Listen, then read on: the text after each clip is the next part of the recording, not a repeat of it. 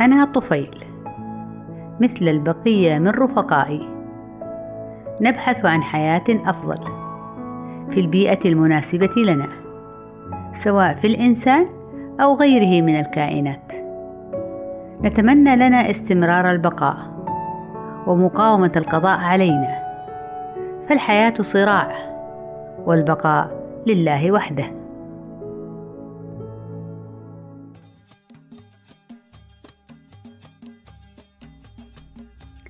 قضيت من عمري حياة كئيبة مملة لا تجديد فيها ولا تغيير. أفرغ من شيء لأدخل في شيء آخر. دائرة لا نهاية لها. حلقة مفرغة من كل جماليات الحياة. لم أستطع الاستمرار على هذا الوضع فقررت التحرر منه. قررت التغيير والبحث عن الأفضل. تركت والدتي وإخوتي دون أن ألتفت لهم كي لا أضعف أمام نظراتهم. نعم أنا أحبهم ولا أود فراقهم ولكني لم أعد أطيق حياتي كما هي. ودعتهم وعيونهم ترقبني تتأملني بحب وخوف بالغ. تأمل أن أتراجع وأعود عن قراري. تودعني نظراتهم ومشاعرهم. ولسان حالهم يقول راجيا مسافر. كنت كثيرة الاختلاف عن أختي. صديقتي الملازمة لي دوما. هي روتينية مملة. تريد كل شيء في حياتها يظل كما هو. بنمط تقليدي واحد لا يتجدد.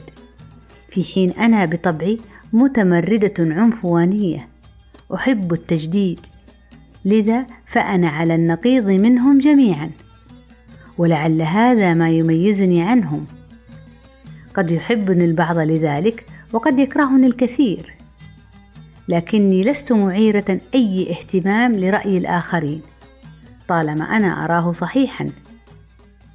لقد رأيت أختي ترقبني بنظراتها الحانية ودموعها المنهمرة من ضمن المودعين الحاملين في قلوبهم الخوف والرجاء وعلى ألسنتهم يلهج الدعاء بأن ترعاني رعاية الرحمن في كل الأرجاء.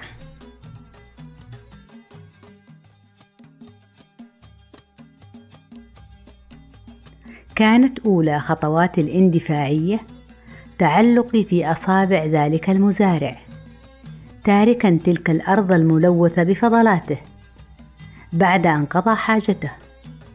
ومن ذلك المكان العالي كنت أرى إخوتي وهم يتمرغون كالعادة في الحشائش يبحثون عن الدفء والأمان ينتظرون من ينقلهم منه إلى مكان آخر أكثر راحة وهدوءا.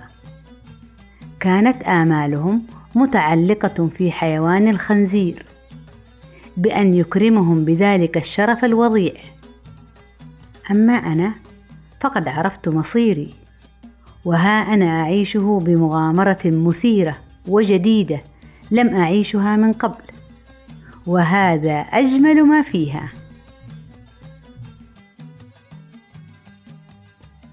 انتقلت ببراعة عالية من أصابع المزارع المتسخة إلى فمه. بعد أن تناول قطعة خبز رطبة دون أن يكرم يديه بالغسل الجيد. كادت حياتي أن تنتهي وأنا أترنح بين جنبات فمه. تغمرني عصارته الهاضمة وكنت حينها كمن تستمتع بمغامرات الألعاب الهوائية. حتى تم دفعي بشدة مرعبة إلى داخل جوف المزارع. مثل من انهارت في جرف هار لا تعرف له قاع. كل ذلك وأنا في غاية السعادة والانبهار. لكوني أعيش إنجازا مختلفا. فلقد تمردت على وضعي السابق. وكل يقين بمصير إخوتي بأنه سيكون كما أعرف مسبقا. سيظل إخوتي في حويصلات داخل عضلات الخنزير. وهم في حالة انتظار لاستكمال حياتهم والتي قد تطول لسنوات عديدة حتى يأتي من يتناول تلك العضلات غير مطهية جيدا. ومن ثم تستقر واحدة منهم فقط في أمعاء البشر على هيئة دودة وحيدة. مصير معروف وحياة متكررة مملة للأسف.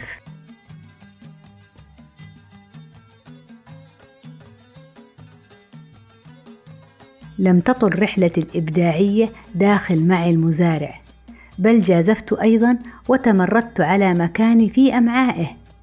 فقد اخترقتها وسرت في رحلة بهيجة مع تيار الدم. حتى استقر بي المقام في عضلاته متحوصلة ساكنة.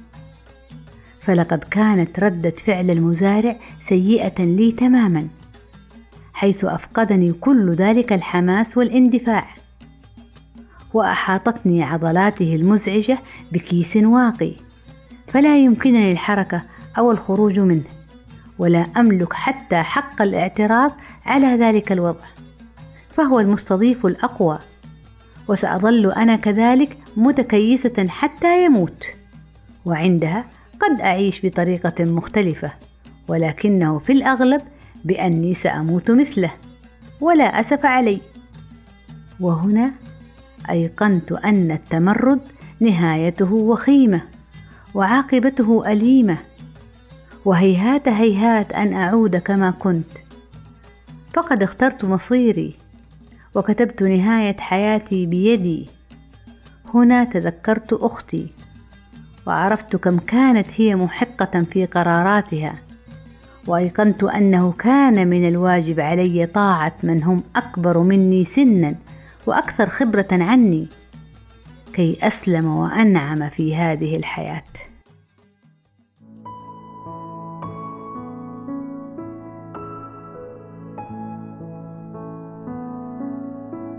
سمعتم الحكاية وعرفتم الرواية. وكانت النهاية. ويتجدد لقاءنا بكم في قصة طفيلية أخرى. تشد انتباهكم وتستدعي اهتمامكم. دمتم بخير.